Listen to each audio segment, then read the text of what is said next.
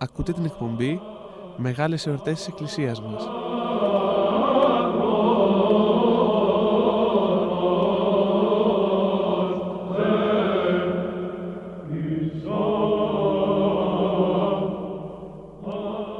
Την εκπομπή επιμελείται και παρουσιάζει ο κύριος Ελευθέριος Νικολάου, φοιτητής Πολυτεχνείου Κρήτης.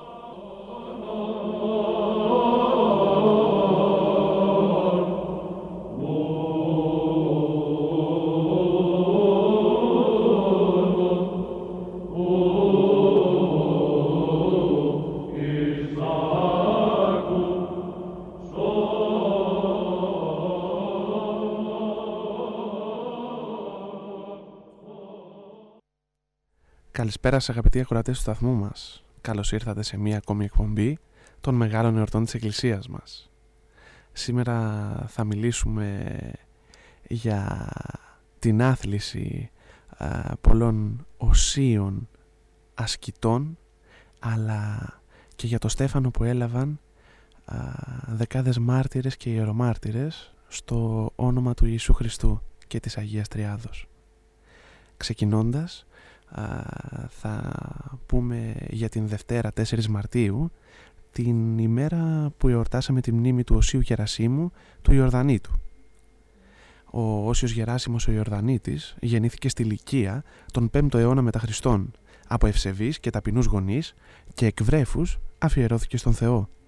Σε νεαρή ηλικία ασπάστηκε την αίρεση των μονοφυσιτών, παρασυρώμενος από τους οπαδούς του αιρετικού ψευδοπατριάρχου Θεοδοσίου, φανατικού μονοφυσίτου Αιγυπτίου μοναχού, ο οποίος κατά την απουσία του πατριάρχου Ιουβεναλίου, βοηθούμενος και υπό της βασιλίσης Ευδοκίας, κατόρθωσε να καταλάβει τον πατριαρχικό θρόνο των Ιεροσολύμων και να προβεί σε ανεκδιήγητες σκληρότητες επί 20 μήνες. Ακόμη και αυτός ο πανίερος ναός της Αναστάσεως έγινε θέατρο απερίγραπτων σκηνών, και επιπλέον η ταραχή εξαπλώθηκε ανά την Παλαιστίνη.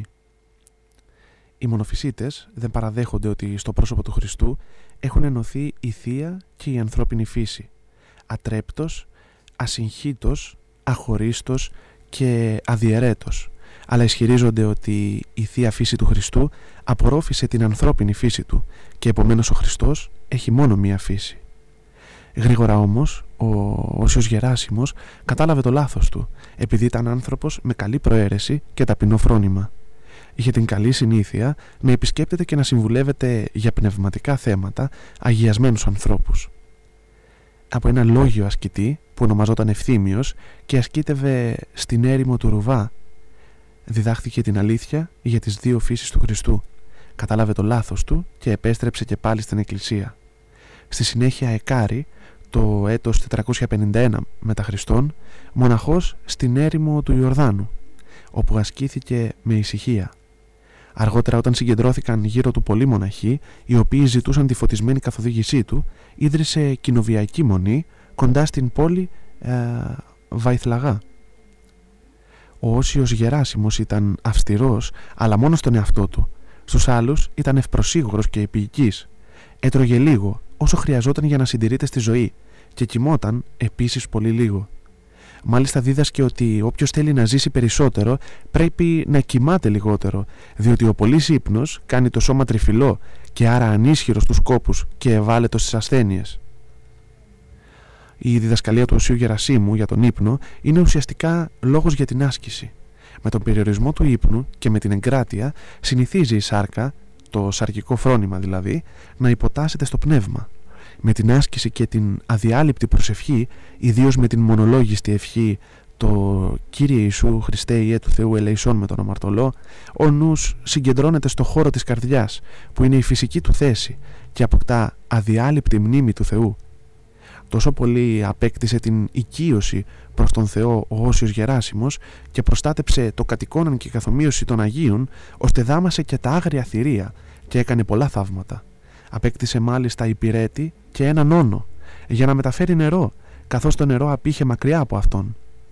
Κάποτε ένα λιοντάρι, έχοντας πληγωμένο από ένα ξύλο στο μάτι του, κατέβηκε από το βουνό και κατέφυγε στον Όσιο. Εκείνος, αφού το έκανε καλά, του όρισε να οδηγεί πλέον τον ίδιο τον όνο κατά τη βοσκή του και κατά τη μεταφορά του νερού. Κάποια φορά, και ενώ το λιοντάρι κοιμόταν, έμποροι που περνούσαν πήραν τον όνο.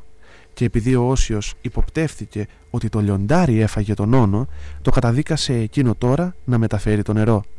Ώσπου μια μέρα, όταν ξαναπέρασαν οι έμποροι από το ίδιο σημείο, το λιοντάρι αναγνώρισε τον κλεμμένο όνο και τον επέστρεψε σώο στον Όσιο. Εκείνος τότε το απάλαξε από το έργο αυτό και το άφησε να γυρίσει στο βουνό.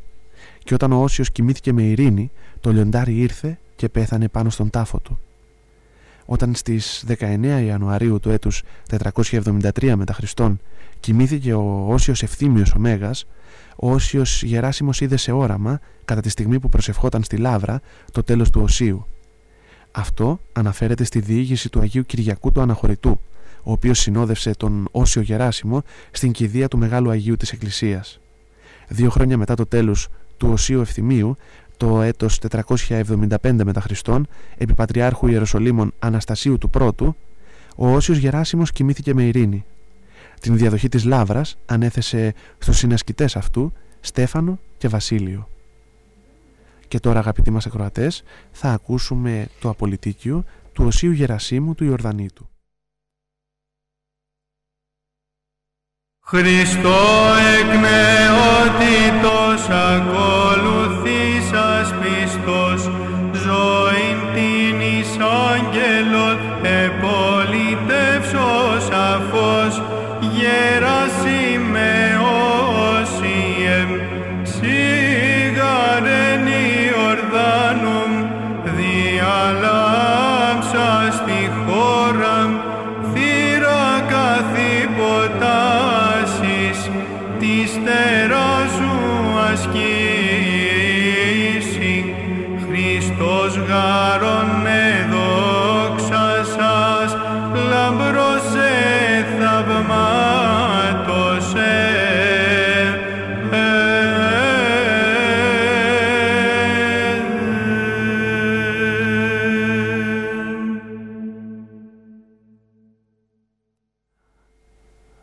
Εχθές, 3η 5 Μαρτίου, εορτάσαμε τη μνήμη του Αγίου Κόνωνος του Ισαύρου.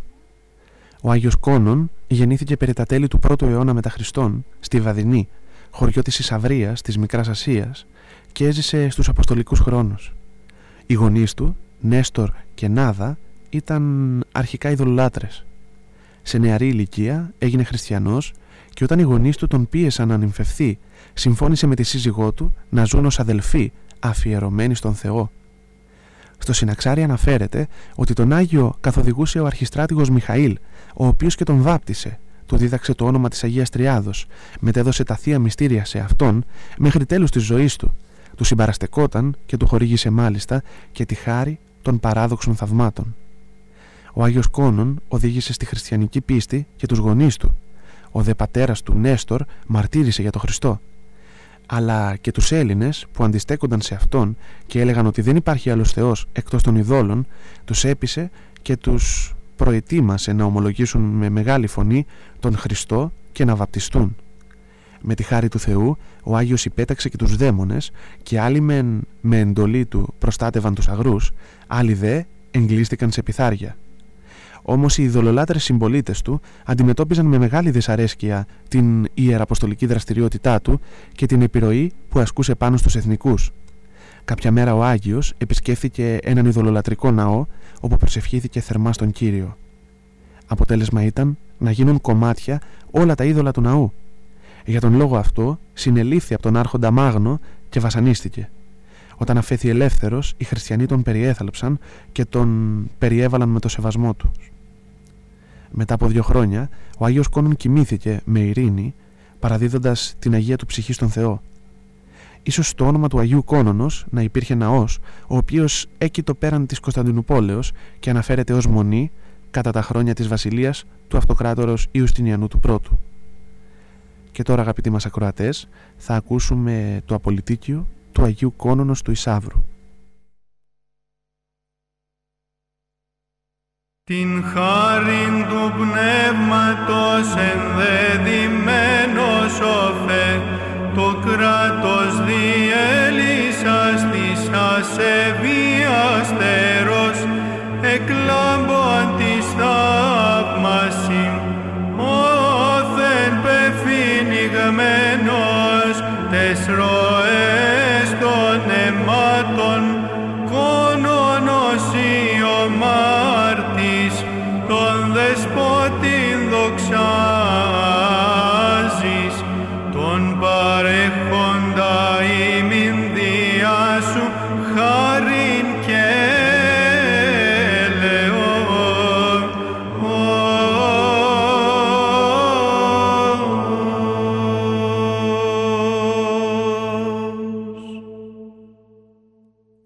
Σήμερα, Τετάρτη 6 Μαρτίου, εορτάζουμε τη μνήμη των Αγίων Αέτιου, Βασόη, Θεοδόρου, Θεοφίλου, Καλλίστου, Κωνσταντίνου και άλλων 36 μαρτύρων. Οι 42 αυτοί Άγιοι Μάρτυρες έζησαν στα χρόνια της βασιλείας του Θεοφύλου, του Οικονομάχου, και ήταν στρατηγοί και ταξιάρχες, πλούσιοι και ευγενείς. Ο Άγιος Θεόφιλος ήταν στρατηγός και πατρίκιος, ο Άγιος Αέτιος στρατηγός, ο Άγιος Βασόης δρομεύς, ο Άγιος Θεόδωρος πρωτοσπαθάριος, ο Άγιος Κάλλιστος τουρμάρχης και ο Άγιος Κωνσταντίνος δρουγκάριος. Εκείνον τον καιρό, αφού βγήκε από την Συρία ο Αμυράς με αναρρύθμιτο στρατό κατά των ανατολικών μερών της επικράτειας των Ρωμαίων, απεστάλησαν από τον βασιλέα στρατιώτες για να προστατέψουν την πόλη του Αμορίου, πρωτεύουσα της Φρυγίας. Και όταν είδαν το άπειρο πλήθος των Σαρακινών, εισήλθαν στο εσωτερικό μέρος του κάστρου, αγωνιζόμενοι με καρτερία.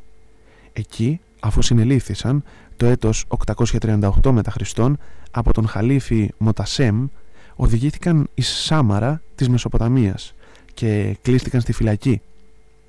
Ο χαλίφης τους υποσχέθηκε να τους αποκαταστήσει στα αξιώματά τους εάν αλλαξοπιστήσουν και γίνουν Μωαμεθανοί. Όμως οι Άγιοι Μάρτυρες αρνήθηκαν με γενναιότητα και ομολόγησαν την πίστη τους στο Χριστό. Και αφού υπέστησαν πολλές ταλαιπωρίες και απάνθρωπα βασανιστήρια, αποκεφαλίστησαν το έτος 842 μετά Χριστόν και έτσι σφράγισαν την ομολογία τους για τον Χριστό με το ίδιο τους το αίμα. Ναό επωνόματι των Αγίων 42 τούτων μαρτύρων ανήγειρε στο παλάτι των πηγών ο αυτοκράτορας Βασίλειος ο Δεύτερος. Και τώρα, αγαπητοί μας ακροατές, θα ακούσουμε το απολυτίκιο εις τη μνήμη των 42 Αγίων Μαρτύρων. Την Θεοσύλλεκτον του λόγου φάλαγγα, τους 40 και 2 μάρτυρας, τους εν μία πάντα σπουδή αθλήσαντας τιμήσομεν, ούτι γαρ της Θεός εινωμένη τη χάριτη, δήμωσα καθαίρετον ιερός συνεκρότησαν και όφθησαν Χριστού κληρονόμοι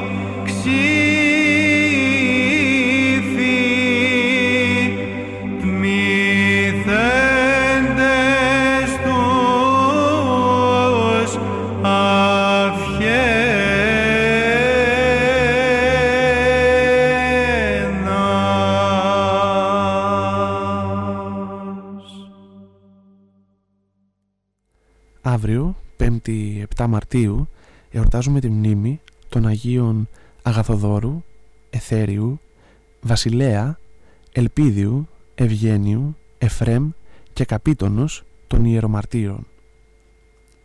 Επί της βασιλείας του αυτοκράτορα Διοκλητιανού, ο Πατριάρχης Ιεροσολύμων Έρμων απέστειλε στη Σκυθία τον επίσκοπο Άγιο Εφρέμ και στη Χερσόνα τον επίσκοπο Άγιο Βασιλέα, με σκοπό την διάδοση του χριστιανισμού.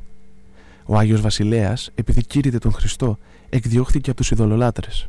Όμως και πάλι προσκλήθηκε από τον ηγεμόνα του τόπου και ανέστησε κατά τον συναξαριστή τον ιό του.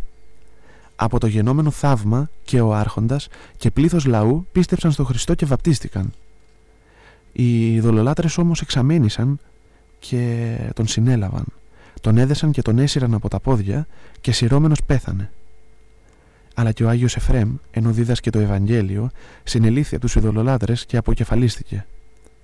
Μετά το μαρτυρικό θάνατο του Αγίου Βασιλέως, απεστάλησαν στη Χερσόνα οι επίσκοποι Αγαθόδωρος, Ελπίδιος και Καπίτων ως κήρυκες του Ευαγγελίου και της πίστεως, αλλά και αυτοί φωνεύθηκαν από τους άπιστους.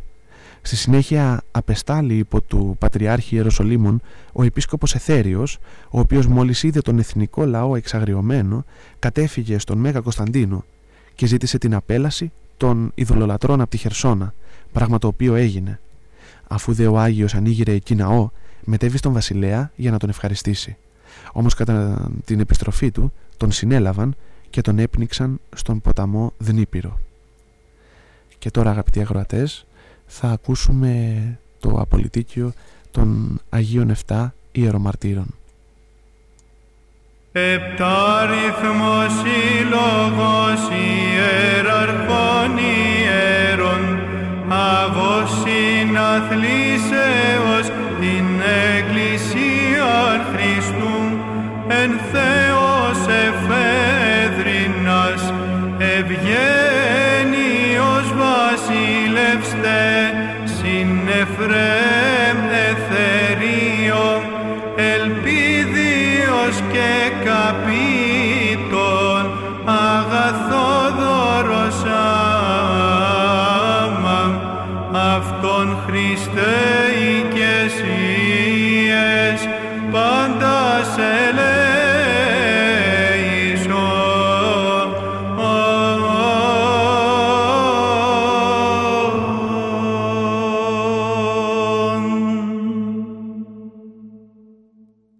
Την επόμενη ημέρα, Παρασκευή 8 Μαρτίου, εορτάζουμε τη μνήμη του Οσίου Θεοφιλάκτου του Ομολογητού και Επισκόπου Νικομηδίας. Ο Όσιος Θεοφύλακτος καταγόταν από την Ανατολή και έζησε κατά τους χρόνους του αυτοκράτορα Λεοντίου του Τετάρτου. Λόγω της μεγάλης του παιδείας και προς συνέχιση των σπουδών του ήλθε στην Κωνσταντινούπολη, όπου γρήγορα απέκτησε φήμη σοφού και δημιούργησε φιλικές σχέσεις με ανώτερους κρατικούς λειτουργούς και αξιωματούχους, καθώς και με τον μετέπειτα Πατριάρχη Ταράσιο, που ήταν τότε πρωτοσυκρίτης. Όταν το έτος 784 μετά Χριστόν εξελέγει Πατριάρχης Κωνσταντινουπόλεως ο Ταράσιος, εις διαδοχή του Πατριάρχου Παύλου, ο Όσιος Θεοφύλακτος μαζί με τον Μιχαήλ, που αργότερα έγινε επίσκοπος Συνάδων, απεστάλησαν από τον Ταράσιο σε κάποια μονή του Ευξήνου Πόντου. Λίγο αργότερα, πιθανόν περί το έτος 800 μετά Χριστόν, εξελέγει επίσκοπος Νικομηδίας. Από την θέση αυτή, ο Όσιος Θεοφύλακτος διέπρεψε σε έργα εκκλησιαστικής φιλανθρωπίας και κοινωνικής πρόνοιας. Ανοίγειρε ναούς, το μέγα νοσοκομείο των Αγίων Αναργύρων Κοσμά και Δαμιανού, γυροκομεία, πτωχοκομεία και δημιούργησε λογεία για τις άπορες χήρες και τα ορφανά. Μάλιστα δε ο ίδιος διακονούσε και περιποιόταν τους πάσχοντες αδελφούς του.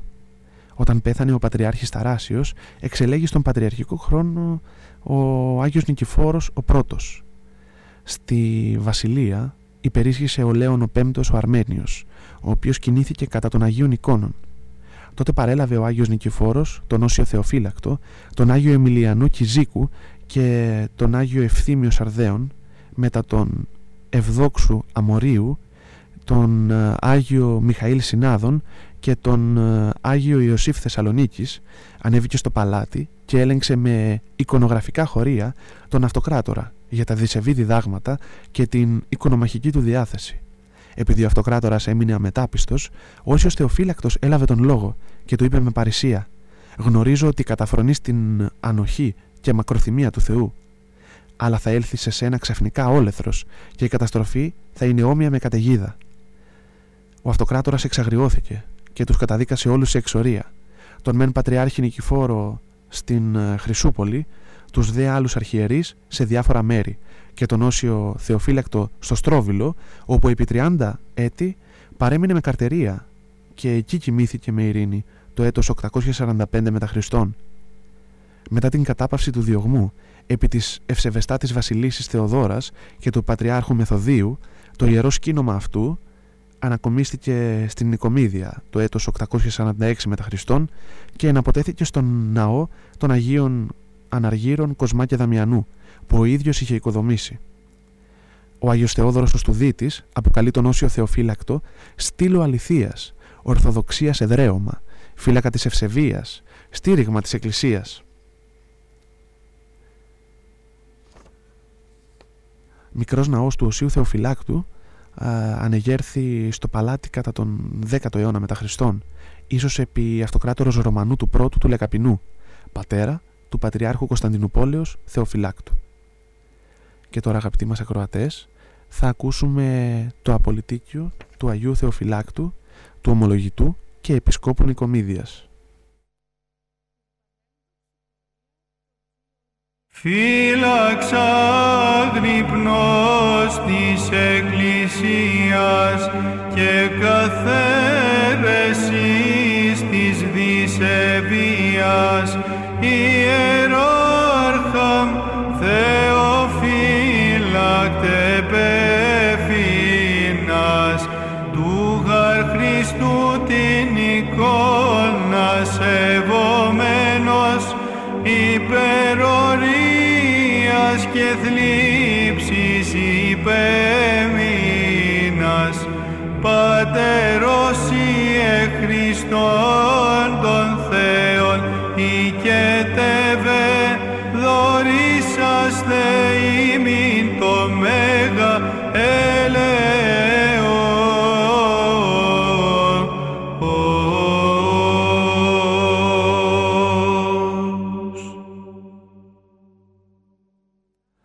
Το Σάββατο 9 Μαρτίου εορτάζουμε τη μνήμη των Αγίων Τεσσαράκοντα Μαρτύρων, των εν Σεβαστία. Οι Άγιοι Τεσσαράκοντα Μάρτυρες, οι οποίοι κατάγονταν από διάφορους τόπους και μαρτύρησαν στη λίμνη της Σεβαστίας το έτος 320 μετά Χριστόν, είναι οι Αγγείας, Αγλάιος, Αϊθαλάς, Αέτιος, Αθανάσιος, Ακάκιος, Αλέξανδρος, Βιβιανός, Γάιος, Γοργόνιος, Μετιανός Ιδωμέτιος, Δόμνος, Εκδίκιος, Ευνοϊκός, Ευτύχιος, Ηλιάδης ή Ηλίας, Ηράκλειος, Ισύχιος, Θεόδουλος, Θεόφιλος, Ιωάννης ή Κάνδιδος, Κλάβδιος, Κύριλλος, Κυρίων, Λεόντιος, Λυσίμαχος, Μελίτων, Νικόλαος, Ξανθίας, Ουαλέριος, Ουάλης, Πρίσκος, Σακερδών ή Σακεδών, Σεβυριανός, Σισίνιος, Σμάραγδος, Φιλοκτήμων, Φλάβιος και Χουδίων. Οι Άγιοι ήταν στρατιώτες επί αυτοκράτορα Λικινίου και ηγεμόνος Αγρικολάου. Επειδή αρνήθηκαν να θυσιάσουν στα είδωλα, συνελήφθησαν και ομολόγησαν ότι ήταν χριστιανοί και επειδή δεν πίστηκαν να αρνηθούν την πίστη τους, τους συνέτριψαν με πέτρες στα σώματά τους και σε καιρό χειμώνος τους καταδίκασαν να στέκονται όλη τη νύχτα μέσα στη λίμνη που είχε παγώσει από το κρύο και είχε κρυσταλλώσει. Εκεί, όταν ένας λιποψύχησε και έτρεξε προς το κοντινότερο λουτρό για να ζεσταθεί, ο Καπικλάριος που τους φύλαγε, όταν είδε από τον ουρανό να κατεβαίνουν οι στέφανοι για τους 39 μάρτυρες και ένα στεφάνι να περισσεύει, το οποίο ανήκε σε εκείνον που λιποψύχησε, αφού απέβαλε την στολή του, έτρεξε προς τους Αγίους και πίστεψε στο Χριστό. Το πρωί, όσους δεν είχαν πεθάνει ακόμη, αφού οι φύλακες τους οδήγησαν στην ακτή και τους έσπασαν τα πόδια, τους έκαψαν και έριξαν τα ιερά σκηνώματά τους στη λίμνη. Τα μαρτυρικά λείψανα ευρέθησαν από χριστιανούς σε κάποιο γκρεμό, όπου είχαν συναχθεί κατά θεία οικονομία και ενταφιάστηκαν με ευλάβεια. Στον Ευεργετινό αναφέρεται ότι ενώ οι Άγιοι Τεσσαράκοντα Μάρτυρες βρίσκονταν στο στάδιο της αθλήσεως, έχοντας παραμείνει όλη την νύχτα μέσα στην παγωμένη λίμνη και καθώς τους έσερναν στον Αιγιαλό για να τους συντρίψουν τα σκέλη, η μητέρα ενός μάρτυρος παρέμεινε εκεί πάσχουσα με αυτούς. βλέποντας το παιδί της, που ήταν νεότερο στην ηλικία από όλους, μήπως και λόγω του νεαρού της ηλικίας και της αγάπης προς την ζωή, δελιάσει και βρεθεί ανάξιο της τιμής και της τάξεως των στρατιωτών του Χριστού. Στεκόταν λοιπόν εκεί και άπλωνε τα χέρια της προς το παιδί της λέγοντας «Παιδί μου γλυκύτατο, υπόμεινε για λίγο και θα καταστείς τέκνο του ουράνιου πατέρα. Μη φοβηθείς τις βασάνους. Ιδού παρίσταται ως βοηθός σου ο Χριστός. Τίποτα δεν θα είναι από εδώ και πέρα πικρό, τίποτα το επίπονο δεν θα απαντήσεις. Όλα εκείνα παρήλθαν, διότι όλα αυτά τα νίκησες με τη γενναιότητά σου. Χαρά μετά από αυτή, άνεση, ευφροσύνη. Όλα αυτά θα τα γεύεσαι, διότι θα είσαι κοντά στο Χριστό και θα πρεσβεύεις εις Αυτόν και για μένα που σε γέννησα». Τα λείψανα των Αγίων βρήκε με θεία οπτασία το έτος 438 μετά Χριστόν η αυτοκράτηρα Πουλχερία, κρυμμένα στο ναό του Αγίου Θύρσου, πίσω από τον Άμβονα, στον τάφο της διακόνισσας Ευσέβειας, σε δύο αργυρές θήκες, οι οποίες κατά τη διαθήκη της Ευσέβειας είχαν αναποτεθεί στον τάφο της, στο μέρος της κεφαλής της. Στη συνέχεια η Πουλχερία οικοδόμησε ναό έξω από τα τείχη των Τροαδισίων. Σπουδαία από ιστορικής απόψεως, θεωρείται από νεότερους ερευνητές η διαθήκη των Αγίων Τεσσαράκοντα Μαρτύρων, η οποία αποσκοπεί στο να παρεμποδίσει τον διασκορπισμό των ιερών λειψάνων τους μεταξύ των χριστιανών, πράγμα συνηθισμένο στην Ανατολή κατά τους χρόνους εκείνους. Οι γονείς του Μεγάλου Βασιλείου, που κατήχαν κόνην και τεμάχια των ιερών λειψάνων των Αγίων Τεσσαράκοντα Μαρτύρων, ανοίγηραν τον πρώτο ναό στην Ανατολή εις τιμήν των Αγίων, όπου και ετάφησαν σε εκτίματος των πόντων. Ναός αφιερωμένος στους Αγίους Τεσσαράκοντα Μάρτυρες υπήρχε στην περιοχή μέση της Κωνσταντινουπόλεως, που είχε ανεγερθεί από τον αυτοκράτορα Τιβέριο τον Πρώτο και συμπληρωθεί από τον αυτοκράτορα Μαυρίκιο. Το ναό κατεκόσμησε ο Ανδρώνικος ο Κομνηνός. Στο ναό αυτό ελειτουργούνταν κατά την ημέρα της μνήμης των Αγίων Μαρτύρων οι αυτοκράτορες. Άλλοι ναοί υπήρχαν στο Παλάτι, και ο οποίος πανηγύριζε στις 27 Αυγούστου, στην Ίσο Πλάτη, η Πλατεία, στη Μονή της Χώρας, στην Έμεσα της Συρίας. Η σύναξη αυτών ετελεί στο αγιότατο μαρτύριό τους, πλησίον του χαλκού τετραπύλου. Και τώρα, αγαπητοί μας ακροατές, θα ακούσουμε το απολυτίκιο των Αγίων Τεσσαράκοντα Μαρτύρων, τον εν Σεβαστία. Θείο πνεύματι συγκροτηθέντες δημοσόφητε τροπεοφόρος αθλοφόροι Χριστού τεσσαράκοντα δια πυρός γαρ και ύδατος ένδοξη δοκίμαστε λαμπρός εδοξάστητε, αλετήσαστε τριάδα την υπερουσίον, δωρήσαστε ημίν το μέγα .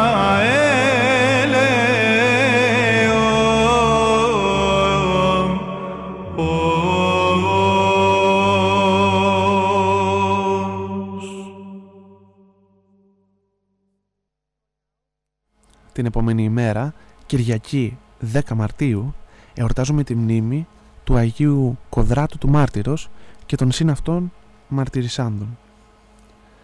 Οι Άγιοι Μάρτυρες Κοδράτος, Άνεκτος, Παύλος, Διονύσιος, Κυπριανός και Κρίσκης ήταν φίλοι και μαρτύρησαν κατά τον διωγμό των αυτοκρατόρων Δεκίου ή Ουαλεριανού στην Κόρινθο, όταν ηγεμόνας της Ελλάδος ήταν ο Ιάσον.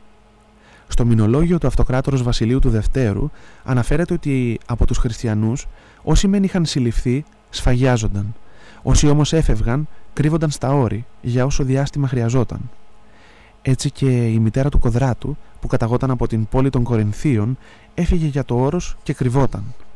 Και καθώς ήταν έγκυος γέννησε ιό που τον ονόμασε Κοδράτο. Στη συνέχεια, αφού έζησε για λίγο, πέθανε εγκαταλείποντας τον ιό της βρέφος. Αυτό στρεφόταν από τα νέφη που συνενώνονταν επάνω από αυτόν και τον πότιζαν. Ο Κοδράτος, αφού μεγάλωσε, δίδασκε την χριστιανική πίστη στον Άνεκτο, τον Κρίσκεντα, τον Κυπριανό, τον Παύλο και τον Διόνυσο, που είχαν στο μεταξύ καταφύγει κοντά του.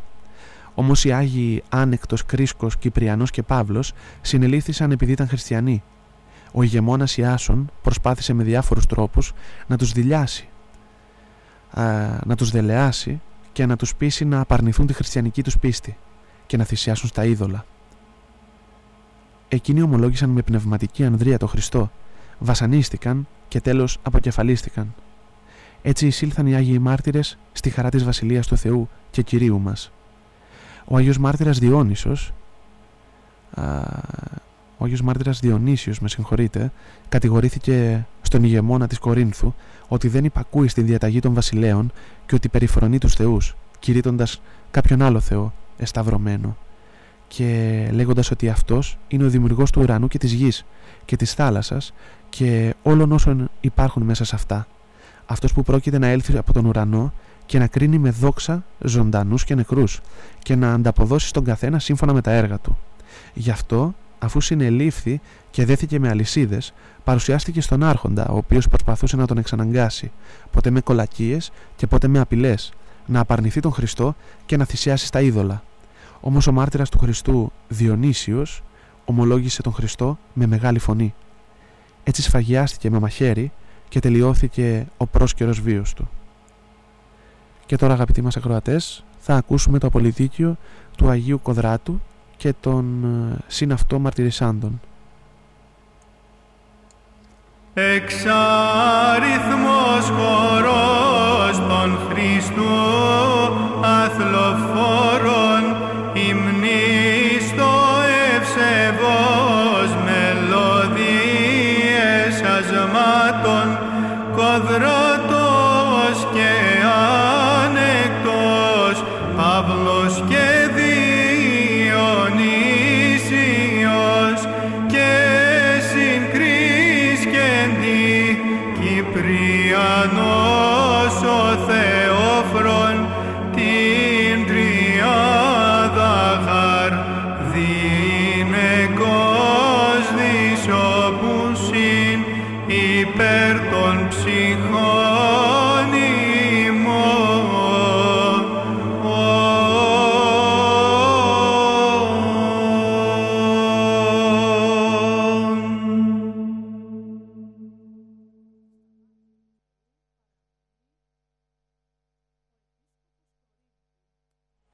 Αυτή ήταν, αγαπητοί μας ακροατές, και για αυτή την εβδομάδα η εκπομπή των μεγάλων εορτών της Εκκλησίας μας. Ανανεώνουμε το ραντεβού για την επόμενη Τετάρτη στις 5 η ώρα το μεσημέρι. Να είστε όλοι καλά και εύχομαι οι Άγιοι τους οποίους μνημονεύσαμε σήμερα να πρεσβεύουν υπερόλων ημών στον σωτήρα και λυτρωτή μας Ιησού Χριστό. Να είστε όλοι καλά. Καλό σας απόγευμα.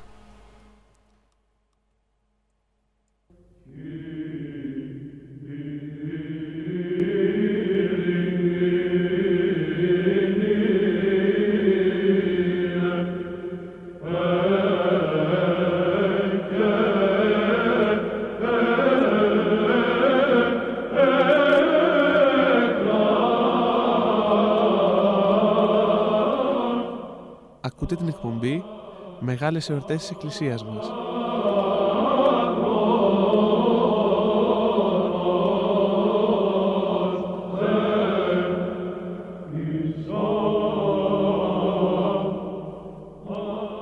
Την εκπομπή επιμελείται και παρουσιάζει ο κύριος Ελευθέριος Νικολάου, φοιτητής Πολυτεχνείου Κρήτης.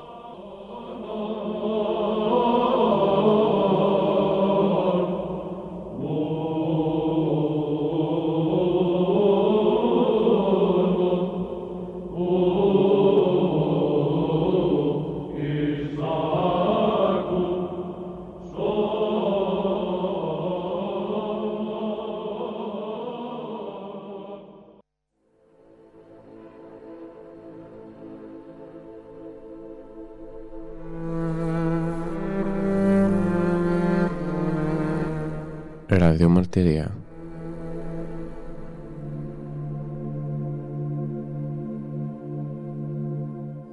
ο εκκλησιαστικός ραδιοφωνικός σταθμός της Ιεράς Μητροπόλεως Κιδωνίας και Αποκορώνου στα Χανιά της Κρήτης.